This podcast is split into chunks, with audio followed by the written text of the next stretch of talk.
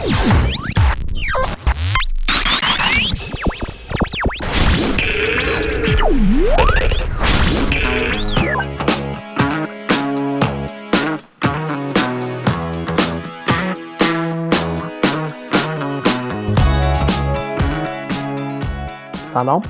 مشکات هستم و تو این روزهای بهاری شما دارید سومین اپیزود از رادیو کوئری رو گوش میکنید.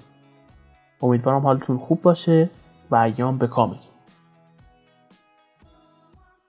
ممنونم که این شو رو دنبال میکنید. توی این اپیزود میخوایم بریم سراغ یک موضوعی که این روزها خیلی جنجالیه و همه جا راجع بهش صحبت میشه و خیلی سر و صدا به پا کرده. رمزارزها یا کریپتوکارنسی. قطعاً این بحث انقدر وسیعه که ما نمیتونیم توی یه اپیزود به تمام مسائل مربوط بهش بپردازیم و بررسیش نیازمند صرف وقت زیادیه. اما اینجا من سعی میکنم یک سری مسائل بنیادی براتون مطرح کنم که شما رو ترغیب کنه به مطالعه بیشتر درباره این موضوع و حتی اگر فرصتی بشه توی اپیزودهای آینده هم این بحث رو ادامه بدیم و با هم بیشتر راجع بهش حرف بزنیم. با رادیو کوئری همراه باشید.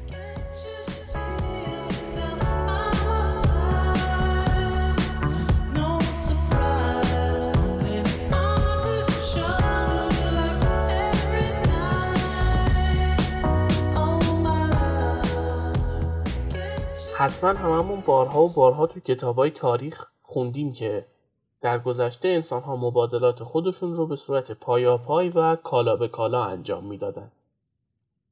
قطعا هممون بارها و بارها تو کتاب‌های تاریخمون خوندیم که توی گذشته انسان‌ها مبادلات خودشون رو به صورت پایاپای و کالا به کالا انجام میدادن. بعد کم کم جوامع بشری پیشرفت کردن و انسان‌ها فهمیدن که این شیوه معامله جوابگوی نیازهاشون نیست. کم کم این ایده به ذهنشون رسید که یک واسطه برای معامله هاشون به وجود بیارن. اول اومدن یک کالاهایی رو به عنوان پول تعیین کردن. بعد از این قضیه اومدن با فلزهای با ارزش مثل نقره و طلا سکه ضرب کردن و معاملاتشون رو با سکه انجام میدادن.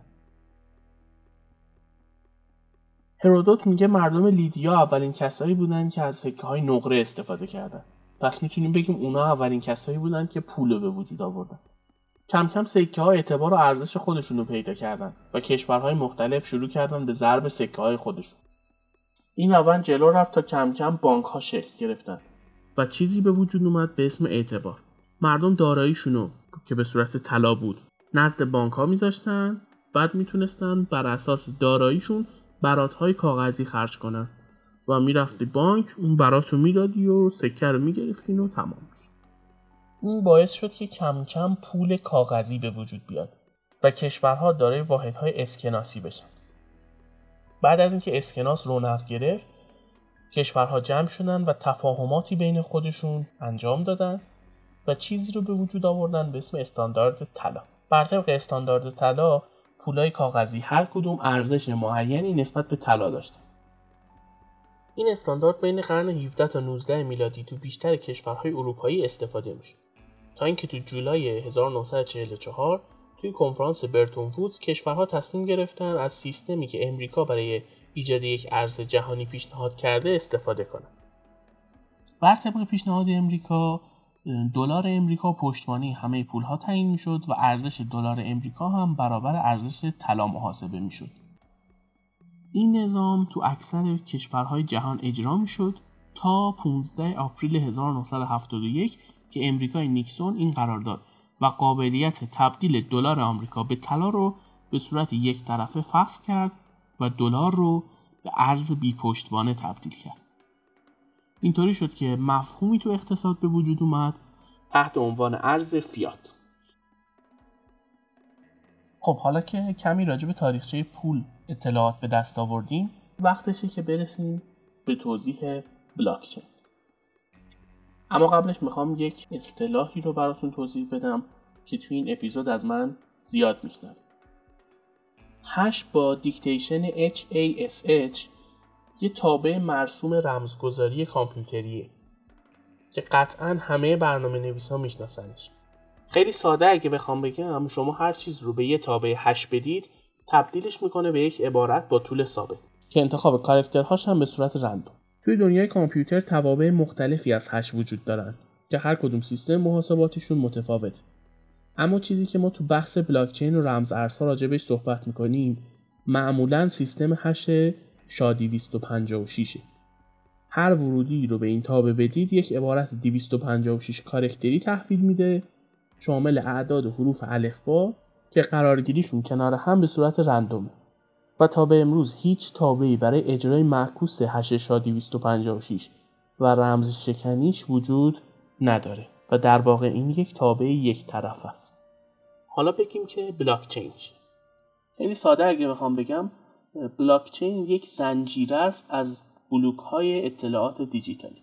ساختار اون بلوک‌ها اینطوریه که داخل هر کدومش یک هش منحصر به فرد مثل کد ملی برای شناساییش وجود داره و هش بلاک قبلی رو هم توی خودش نگه میده که با این روش بتونه ترتیب قرارگیریش توی شبکه زنجیره‌ای رو مشخص کنه.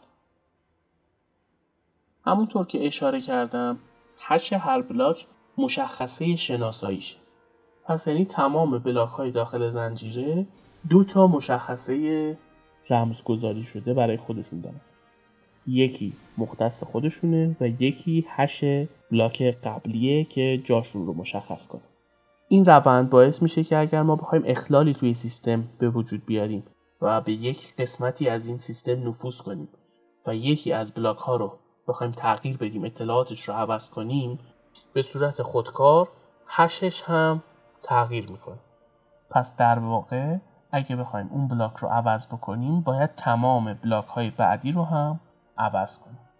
این باعث میشه که یه جایی این سیستم موج ما رو بگیره و ما رو منع کنه از اینکه دستکاری کنیم توی اطلاعاتش.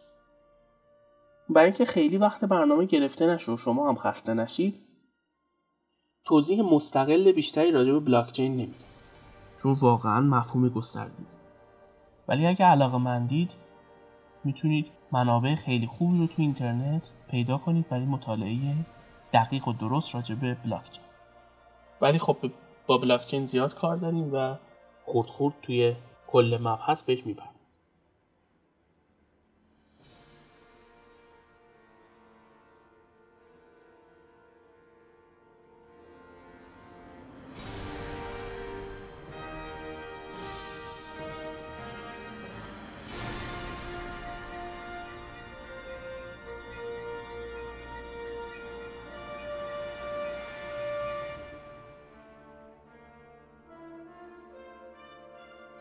وقتی راجع به بلاکچین حرف میزنیم معروفترین محصولش همیشه به یاد ما میاد، رمزارزها.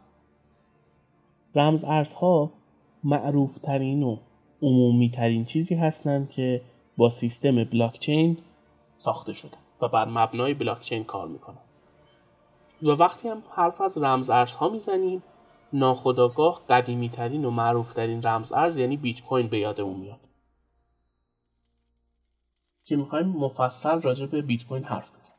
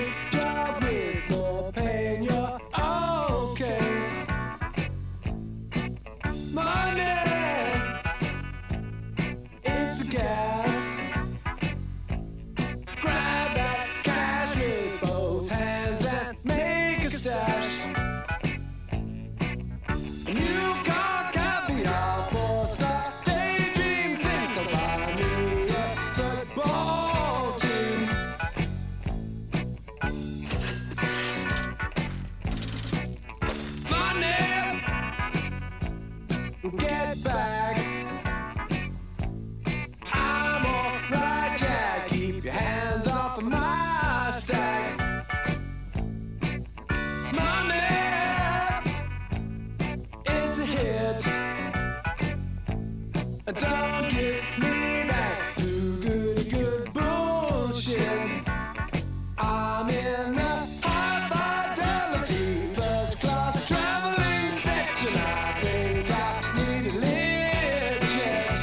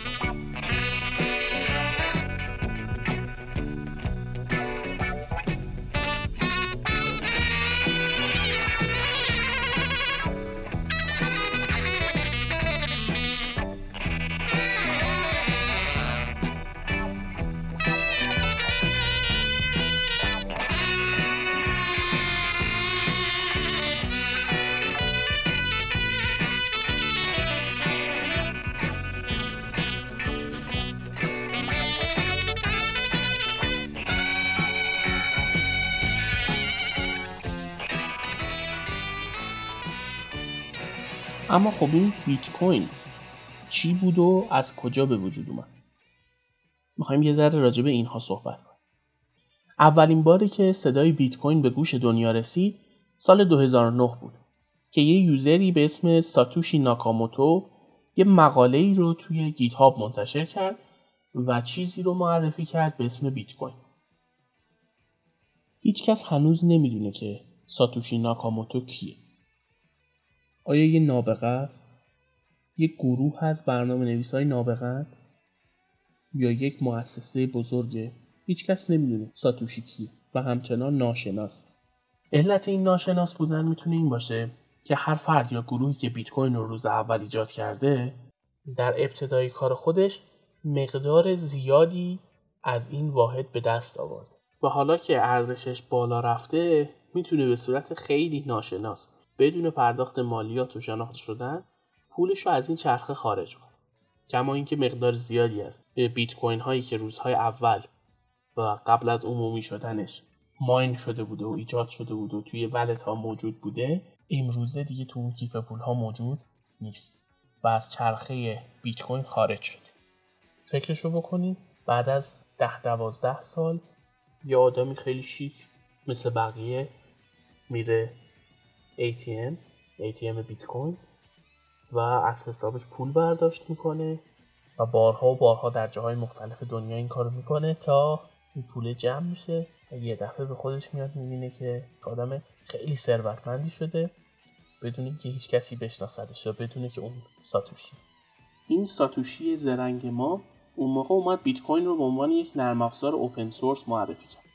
نرم افزار اوپن سورس یا متن باز نرم افزاریه که کدهاش برای مشاهده عموم باز و هر برنامه نویسی میتونه اون کدها رو دانلود کنه، بررسیشون کنه، حتی میتونه اونها رو اصلاح بکنه، باگ‌های نرم افزار رو بگیره، راجبش با سازندش بحث و گفتگو کنه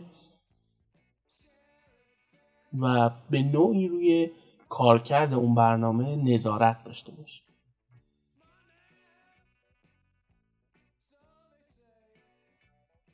از این رو نرم افزارهای اوپن سورس تو دنیای امروز ما خیلی مورد اعتماد و امن تلقی میشن، چون کسی که اون رو نوشته نمیتونه خطایی تو کدها ایجاد بکنه و خرابکاری انجام بده، مثلا بیاد اطلاعات کاربرانش رو از داخل نرم افزار بگیره، جایی سیو کنه یا به کسی بفروشه یا برای سروری ارسال بکنه.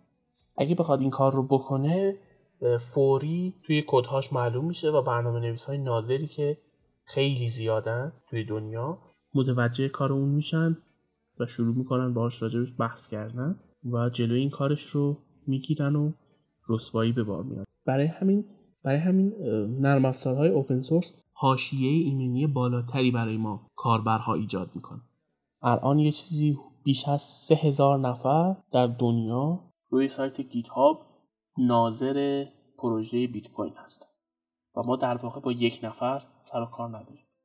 به سه هزار نفر داریم اعتماد میکنیم که خودمون هم میتونیم جزء اون سه هزار نفر باشیم. ناکاموتو خیلی زیرکانه بیت کوین رو با ترکیب علم کامپیوتر و علم ریاضی خلق کرد. بیت کوین یه نظام پولی دقیق و گسترده است که پویا و نوینه و در عین حال کم چالش و کم دردسر. ما نمیتونیم بگیم ناکاموتو اولین کسی بوده که ایده ارزهای دیجیتال به ذهنش خطور کرده و رفته سراغ این حوزه.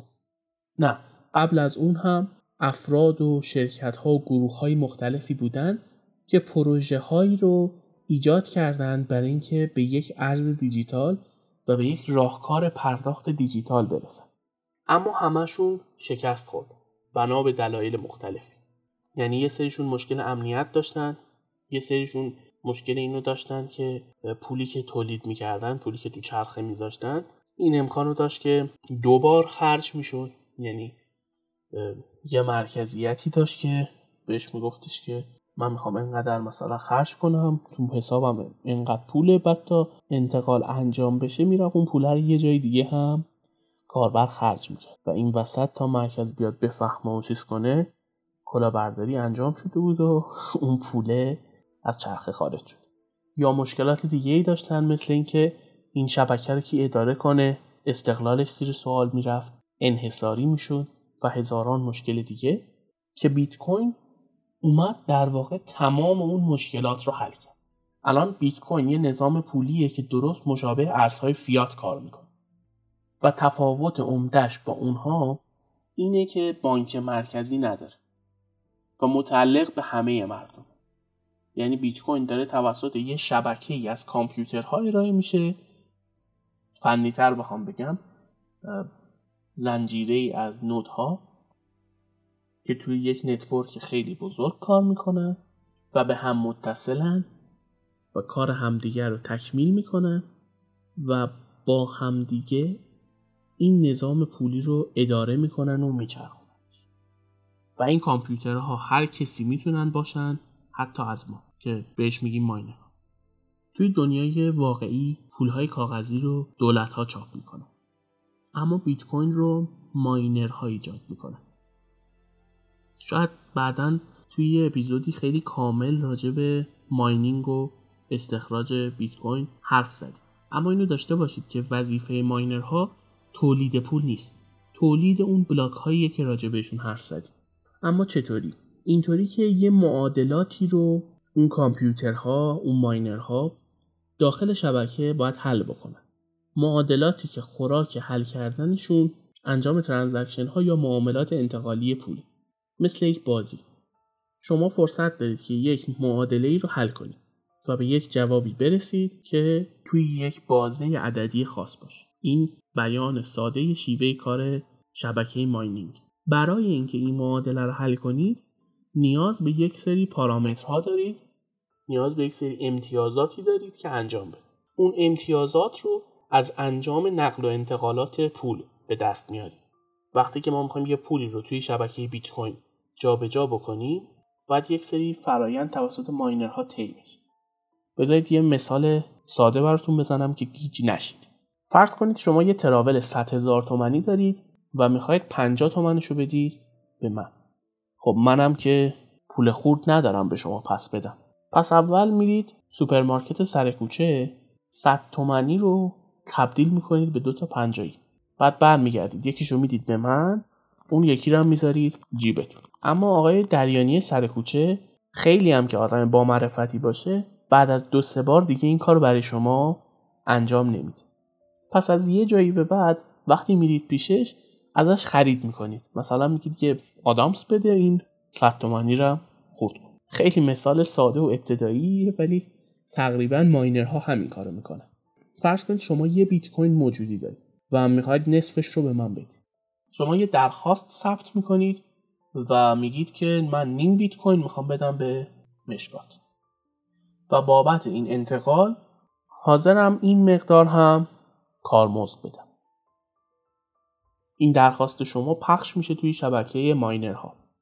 یکی از ماینرها که مجبوره برای حل مسئله معاملات رو قبول کنه، میپذیره که کار شما رو انجام بده. پس اول موجودیتون رو چک میکنه، بعد پول رو برداشت میکنه، خورد میکنه و اون مقداری که لازم هست رو میریزه برای ما.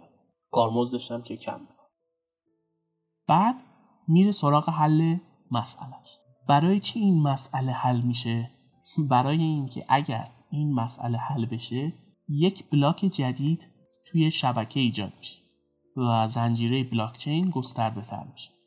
به نوعی میشه گفت ظرفیت سیستم میره بالا و چون به پیشرفت این کار کمک شده سیستم یک جایزه ای رو به اون ماینر میده، یه پاداش بهش میده.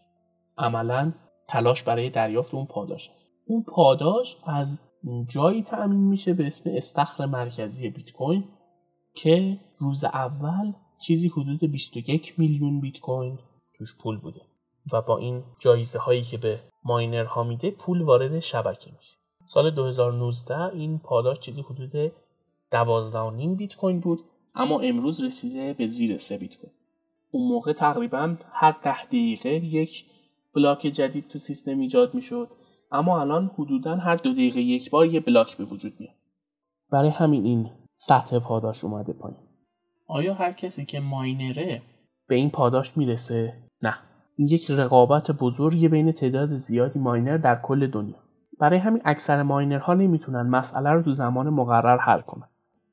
برای همین تنها درآمدشون از راه همین کارمزدهای معاملات. برای همینه که میگن این روزا استخراج بیت کوین تو خیلی از جاها صرفه اقتصادی نداره. خیلی گیجتون نمی‌کنم. یک کمی از فلسفه بیت کوین رو گفتیم.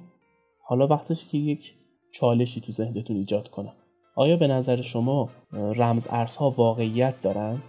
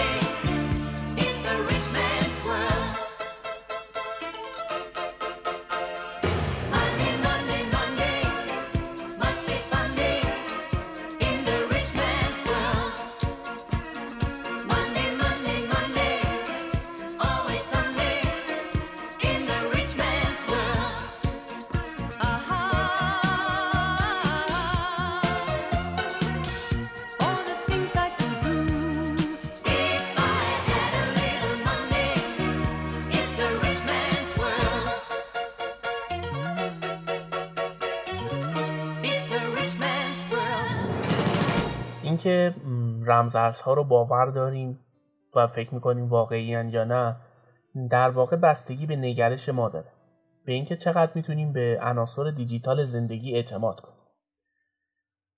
حقیقتش رمزارزها هم واقعیت دارن هم مجازی و به نظر من باید باشون کنار بیان، چون با این روندی که دنیا داره پیش میره ممکنه که در آینده ارز جهانی یک رمز ارز باشه.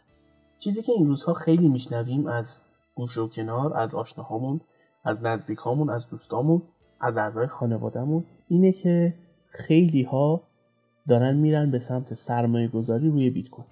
پس اگه شما هم از اون دسته هستید و دوست دارید که وارد چرخ رمزارزها بشید، این بخش رو از دست ندید. این بخش برای شماست.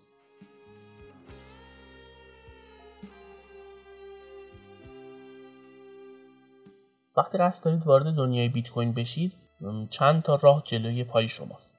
یا میتونید ماینر بشید، توی پروسه ماینینگ شرکت کنید که یه مقداری راجبش توضیح دادیم، یا تریدر بشید و تجارت رمز ارز بکنید، درست مثل کسایی که تجارت بورس میکنن و توی بورس فعالن و زندگیتون بشه ترید کردن رمز ارز و مدام بشینید و بخرید و بفروشید و نوسانگیری بکنید و اینجور کارها، یا اینکه یه مقداری بخرید برای خودتون پس انداز کنید.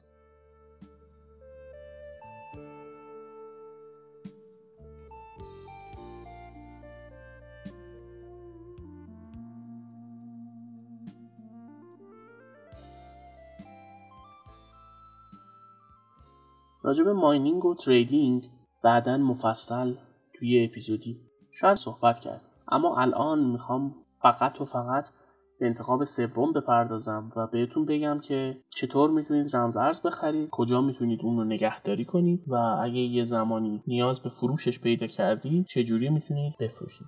چون بیت کوین بزرگترین، معروفترین و با ارزشترین رمز ارز حال حاضر بازاره، تمرکز بحث رو روی بیت کوین میذاریم، اما عملکرد تمام رمزارزها یکسان یا خیلی نزدیک به همه و میتونید هر چیزی که راجع به بیت کوین گفته میشه رو به اونها تعمین بدید و خب اینترنت هم هست، میتونید سرچ کنید راجع به چیزهای دیگه‌ای مثل اتریوم، مثل دوج کوین و غیره بخونید.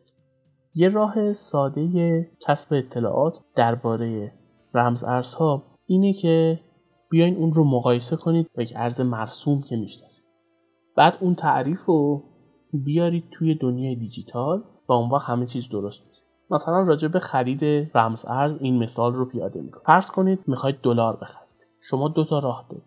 یا باید برید صرافی به صورت درست و قانونی خرید بکنید، یا اینکه ببینید بین اطرافیانتون کی دلار داره و قصد فروشش رو هم داره، اون وقت از اون بخرید، یا راه‌های دیگه. حالا همینو دیجیتالی می‌کنید. یعنی یا باید برید از صرافی دیجیتال خرید کنید به صورت اینترنتی، یا اینکه باز ببینید کی رمز ارز مورد نیاز شما رو داره و قصد فروشش رو هم داره، از اون بخرید و جابجا بکنید.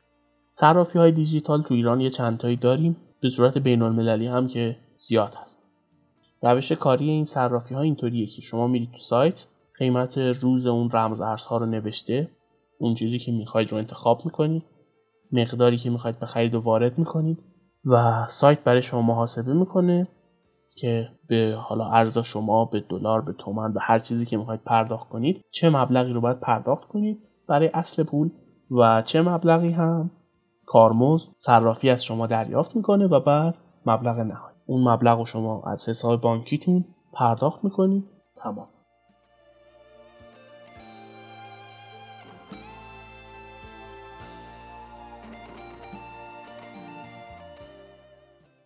پس تا اینجا رمز ارز رو خریدیم. حالا کجا نگهداریش کنیم؟ شاید بشه گفت قدم صفر این ماجرا، قدم اول این ماجرا اینه که ما جایی برای نگهداری رمز ارزهامون داشته باشیم. رمز ارزها جایی نگهداری میشن به نام کیف پول دیجیتالی یا ولت. دیجیتال ولت، کریپتو ولت، این اسامی رو داره، اما خب به صورت مرسوم همون ولت بهش میگن. ولت ها انواع و اقسام خودشون رو دارن، ولی مشخصه مشترکشون اینه که همه ولت ها منحصر به یک نفرن و دارایی هر کس توی ولت خودش نگهداری میشه. ولت ها دو دستن، یکی ولت های سرد و یکی ولت های گرم. کیف پول های سرد اونهایی هستند که تو بستر اینترنت نیستن، یعنی لزوماً برای نگهداری پول شما به اینترنت نیازی نداره. معروف ترینشون ولت های فیزیکی هستند که میتونن تو شکل و ابعاد یک فلش مموری باشن. شما اون دستگاه رو وصل میکنید به کامپیوترتون نقل و انتقالاتتون رو انجام میدید، یک بار مثلا از داخل اینترنت خریدتون رو میکنید و به هر طریق دیگری داراییتون رو انتقال میدید به داخل اون ولت. بعد دستگاه رو از کامپیوتر جدا میکنید و میذارید جیبتون، هر جایی که خواستید داراییتون رو به خودتون حمل میکنید. دسته دوم کیف پول‌های گرم. کیف پول‌های گرم همیشه در بستر اینترنت هستند و مثلا یک اپلیکیشن روی گوشی یا کامپیوتر شما هستند که میتونید با استفاده از اون نقل و انتقالاتتون رو مدیریت کنید. در واقع به یک در واقع به یک تعبیر ساده‌ای میشه گفت کیف پول‌های سرد یا کولد والت ها کیف پول‌های سخت افزاری هستند. حالا انواع مختلفی دارن. دستگاه فیزیکی هستن، مثل همونطوری که گفتم کاغذی هستن و مدل های مختلف، و کیف پول های گرم همگی نرم افزاری هستن. طبیعتا امنیت کیف پول های سرد و فیزیکی بیشتر از کیف پول های نرم افزاری و آنلاین، اما معمولا میگن که اگر دارایی زیادی ندارید و خیلی خیلی نمیخواید و خیلی نمیخواید سرمایه گذاری های کلان روی رمز ارزها بکنید و کارهای زیادی باهاش نمیخواید انجام بدید، لازم نیست که یک کیف پول فیزیکی با قیمت چیزی حدود سه تا پنج میلیون تومان بخرید. همون کیف پول های گرم کار شما رو راه میده، اما خب موقع استفاده ازشون باید بیشتر حواستون جمع باشه و امنیت خودتون رو بیشتر رعایت کنید. اما چطور کیف پول ها رو انتخاب کنید؟ همیشه مطمئن ترین راه انتخاب کیف پول هاییه که وبسایت هر رمز ارز پیشنهاد میده. مثلا میتونید برید تو سایت بیت کوین و اونجا تو صفحه اصلی بخشی داره به اسم Choose a Wallet. وارد اون صفحه میشید، شرایطی که میخواید ولتتون داشته باشه، از جمله سیستم عاملی که میخواید باش کار کنید، فیزیکی بودن یا نرم افزاری بودنش، امنیتش، اوپن سورس بودن یا نبودنش، میزان شفافیتش در امور مالی، اینکه کارمزدهاش کم باشن یا زیاد. همه اینها رو انتخاب میکنید و به شما یک سری پیشنهاد میده که میتونید نمره ها و نظرات کاربرها رو روی اون پیشنهادها بخونید و یکی رو با توجه به نیازتون انتخاب کنید. اما حالا میخوام یک پیشنهادی راجع به انتخاب ولت ها بهتون بکنم. سعی کنید همیشه ولتی رو انتخاب کنید که اوپن سورس باشه و بعد از اینکه پیدا کردید چه ولتی اوپن سورسه، برید توی وبسایت گیت هاب و اسم ولت رو سرچ بکنید، ریپازیتوریش رو باز بکنید و نظرات برنامه‌نویس‌ها رو راجع به اون نرم افزار بخونید. چیزای مفیدی میتونید پیدا بکنید و توی قسمت ایشوز مشکلات نرم افزار رو بخونید. ببینید که اون برنامه چه ایراداتی داره، چه نقدهایی بهش وارده. بعد آگاهانه تر نسبت به انتخابش تصمیم بگیرید. این پیشنهاد من رو میتونید تعمیم بدید به کل نرم افزارهایی که استفاده میکنید. مثلا من پیشنهاد میکنم بروزر اینترنتتون رو یک بروزر اوپن سورس انتخاب کنید، یا نرم افزار ایمیلتون، یا هر چیزی که باهاش کار میکنید. یه جوری دنیای قشنگیه دنیای اوپن سورس ها. یک جامعه خیلی بزرگ و دوست داشتنی داره، جامعه ناظرهای اوپن سورس. تو هر برنامه‌ای که هستید توی فورماش میرید، با آدمای جدیدی آشنا میشید، تجربیاتتون رو در اختیار هم قرار میدید. اگر علاقه‌مند به حوزه کامپیوتر هستید و علاقه‌مند به حوزه برنامه‌نویسید، پیشنهاد میکنم وارد حوزه اوپن سورس ها بشید. یه شروع خیلی قشنگه و یک روند ارگانیک جذابی داره. حالا شاید یک زمانی توی این پادکست یا توی یک ویدیوکست در یوتیوب راجبش حرف زدیم، اما همینو فعلا همینقدر داشته باشید که سعی کنید همیشه نرم افزاری رو انتخاب کنید که اوپن سورس باشه. ببخشید از بحث دور شدیم، ولی لازم دونستم که این پیشنهاد رو بهتون بکنم. برگردیم به موضوع ولت ها و انتخابشون. همه ولت ها به شما امکان دریافت و پرداخت پول رو میدن و این قابلیت رو دارن که شما درخواست انتقال ثبت کنید، یه کارمزد براش تعیین میشه و یه تایمی برای شما مینویسه که چقدر طول میکشه تا این انتقال انجام بشه. ولت های بزرگتر یک بخش اکسچنج دارن که میتونید رمز ارزهای مختلفی که تو حسابتون دارید رو به هم تبدیل کنید. پس طبیعتاً رمز ارزهای مختلفی رو هم ساپورت میکنن. یعنی محدود به یک ارز نیستن. مثلا بیت کوین، اتریوم، دوج کوین و چیزهای دیگه‌ای رو هم همزمان پشتیبانی می‌کنه. این رو هم اضافه کنم که ماهیت کار ولت‌ها اینه که فقط روی یک دستگاه کار می‌کنن و لحظه‌ای که شما اونها رو نصب می‌کنید برای شما چند تا پارامتر ایجاد می‌کنه. اول از همه یک امضای دیجیتالی به اسم سیکرت کی برای شما ایجاد می‌کنه که یک باز هش دویست و پنجاه و شش کاراکتریه که اون امضای دیجیتال دستگاه شماست و توی سیستم ثبت میشه، توی سیستم اصلی بیت کوین یا حالا هر رمز ارزی که باش کار می‌کنید.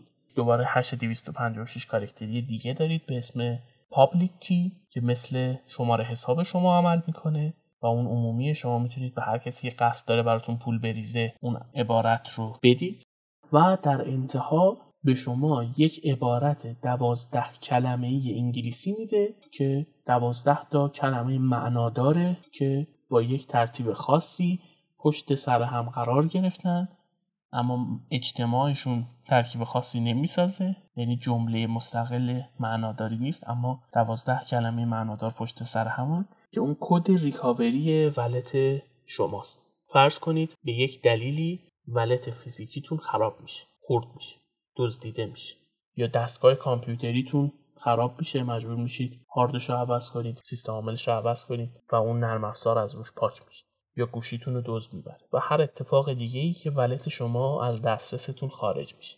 تنها راهی که شما میتونید داراییتون رو برگردونید استفاده از اون دوازده کلمه است و توصیه میکنن اون رو حتما روی یک کاغذ بنویسید و در هیچ جایی به صورت الکترونیکی نگهش ندارید و فقط روی کاغذ در یک جای امنی نگهش دارید که بتونید خیلی سریع داراییتون رو ریکاوری کنید. این هم از ولت‌ها و نگهداری رمزارزها. اگر فکر میکنید چیزی در باره این موضوع بوده که جا افتاده و توی این پادکست گفته نشده، خوشحال میشم که برام بنویسید.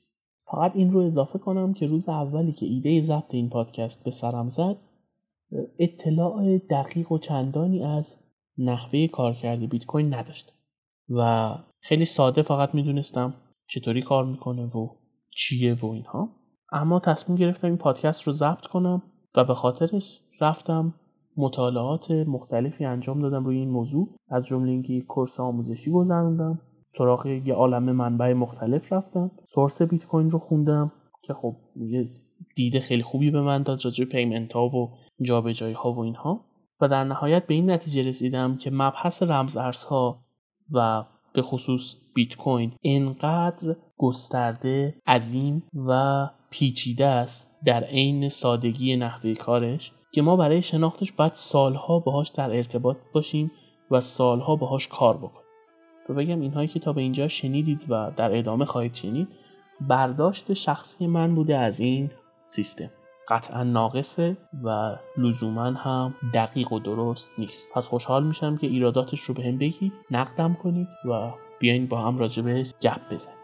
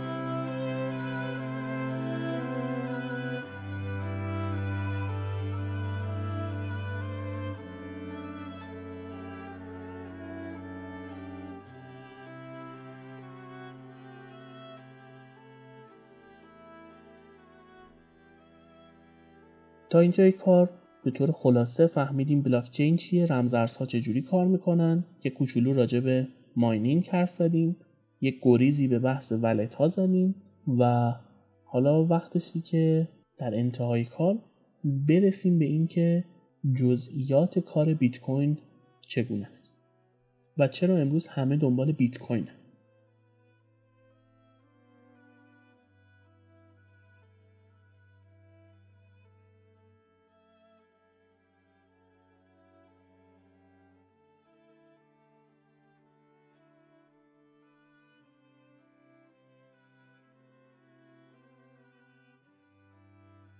پیشرفت رمزارزها توی سالهای گذشته همه رو متعجب کرد. از طرف دیگه هم بزرگای عرصه تجارت با ورودشون به این حوزه یک تب و تاب خاصی رو توی دنیا به وجود آوردن که همه میخوان برن به سمت رمزارزها.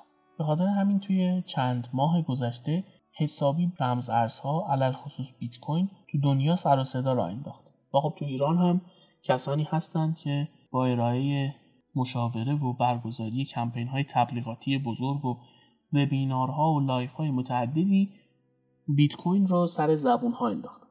چند سال خیلی از ایرانی‌ها به دایره ماینینگ وارد شدن و عده‌ای هم هستند که ترید می‌کنن، اما اونها افراد خاصی بودن و یک طیف خاصی از اجتماع ما رو در بر می‌گرفتن. اما امروز این کار خیلی عمومی شده و ورود به بازار بیت کوین خیلی راحت‌تر شده. برای همین لازمه که قبل از ورود به بازار رمزارزها یه چیزهایی راجع به اونها بدون.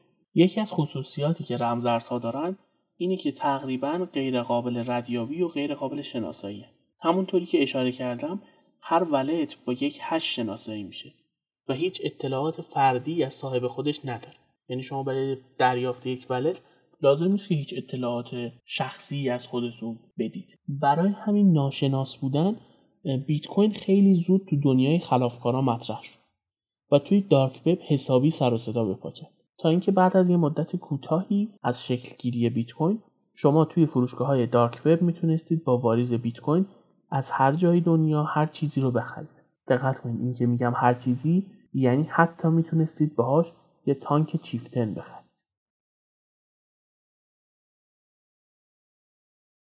ورود رمزارزها کار خلافکارها رو بسیار راحت تر کرد.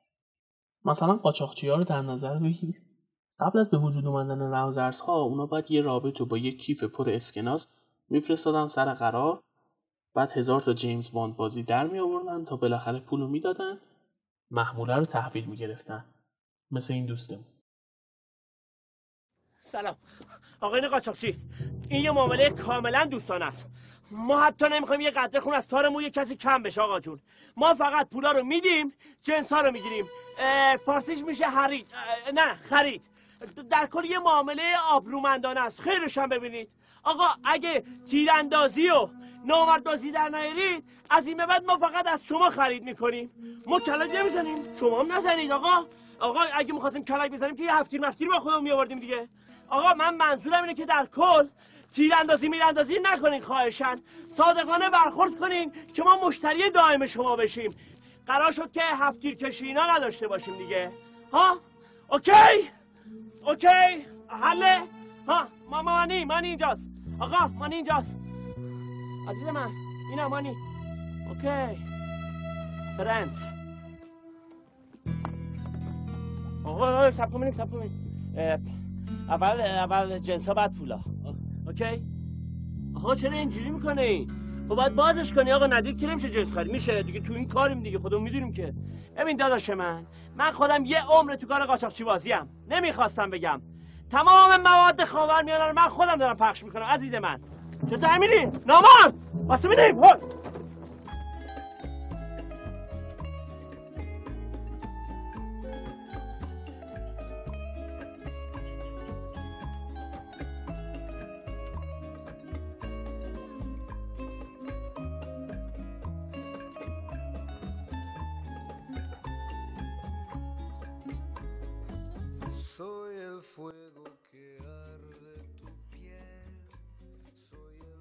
ولی خب بعد از بیت کوین دیگه این خبرها نبود. پولای کثیف خیلی راحت دست به دست میچرخیدن و خیلی معامله ها رو جوش میدادن و گم میشد. برای همین یه دید منفی تو دنیا راجع به بیت کوین به وجود اومد و اینجا افتاد که بیت کوین مال خلافکاراست.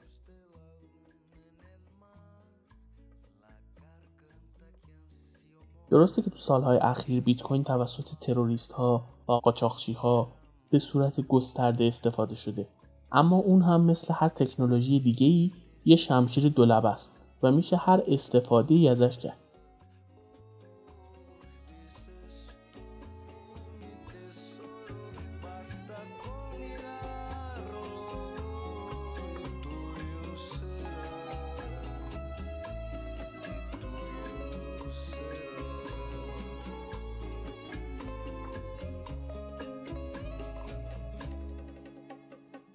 بعد از اینکه ایلان ماسک تونست با فروش بیت کوین هاش مدت جف بزوس رو توی رقابت ثروت بگیره و ثروتمندترین مرد دنیا بشه، خیلی ها تو دنیا که دوست دارن راه ماسکو پیش برن رفتن سراغ بیت کوین. خود این باعث شد که یک مقدار این نگرش بعد نسبت به بیت کوین عوض بشه و اون گاردی که مردم نسبت به اون جریان داشتن و هیچ جوره نمیپذیرفتنش یه مقداری از بین بره، تا جایی که امروز میتونیم با بیت کوین ماشین تسلا بخره و کم کم شرکت های دیگه ای دارن وارد این روند قبول کردن بیت کوین به عنوان یک ارز واقعی میرن. اما باید یادمون باشه پیشرفت تکنولوژی ممکنه ما رو به هر سمتی پیش ببره، پس سعی کنیم هر کاری میکنیم تمام تخم مرغ هامون رو توی یه سبد نچینیم.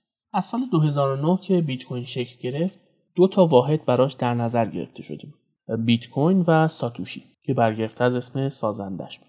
تقریباً یه چیزی تو مایه‌های تومان و قران خدا. هر ساتوشی برابر یک صد میلیونم بیت کوین، یعنی یه بیت کوین صد میلیون ساتوشی. سال دو هزار و پانزده که بیت کوین پیشرفت کرده بود، شامل استاندارد واحدگذاری ارزها یعنی ایزو چهار هزار و دویست و هفده قرار گرفت و به خاطر همون واحدهای میلی بیت کوین و میکرو بیت کوین بهش اضافه شد که بر طبق این قانون جدید هر بیت کوین هزار میلی بیت کوین و ده میلیون میکرو بیت کوینه. ساتوشی هم سر جای خودش بود.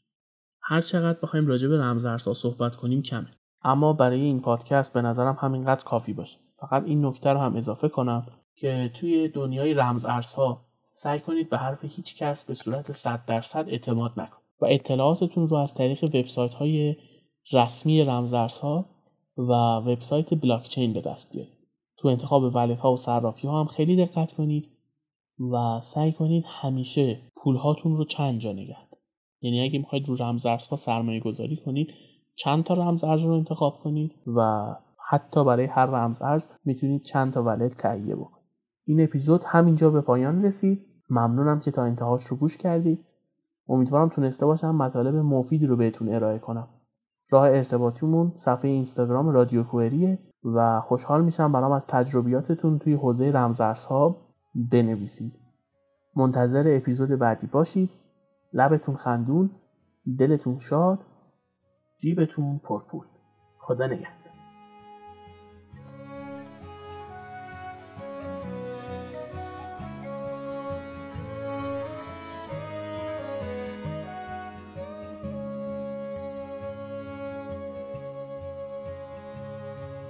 A high priest of money looks down on the river, the dawn coming up on his kingdom of gold.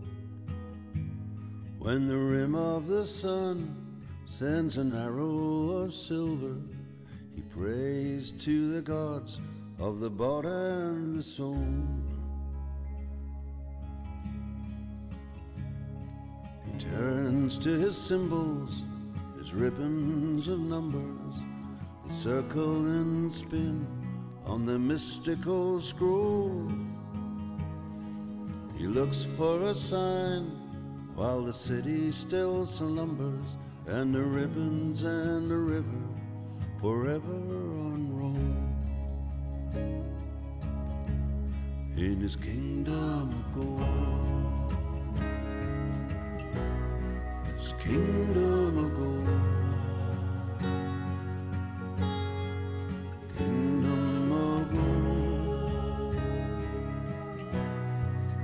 Kingdom of gold, kingdom of gold.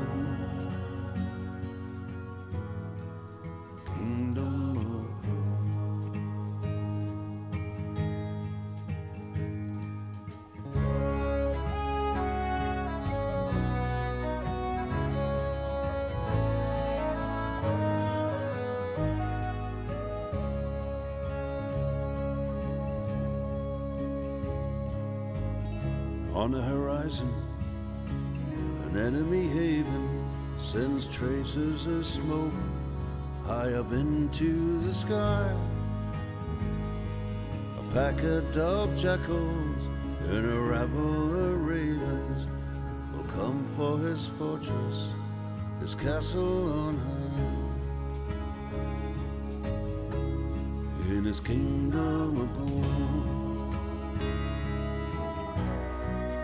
Kingdom of gold. Kingdom of gold. His kingdom of gold. Kingdom of gold.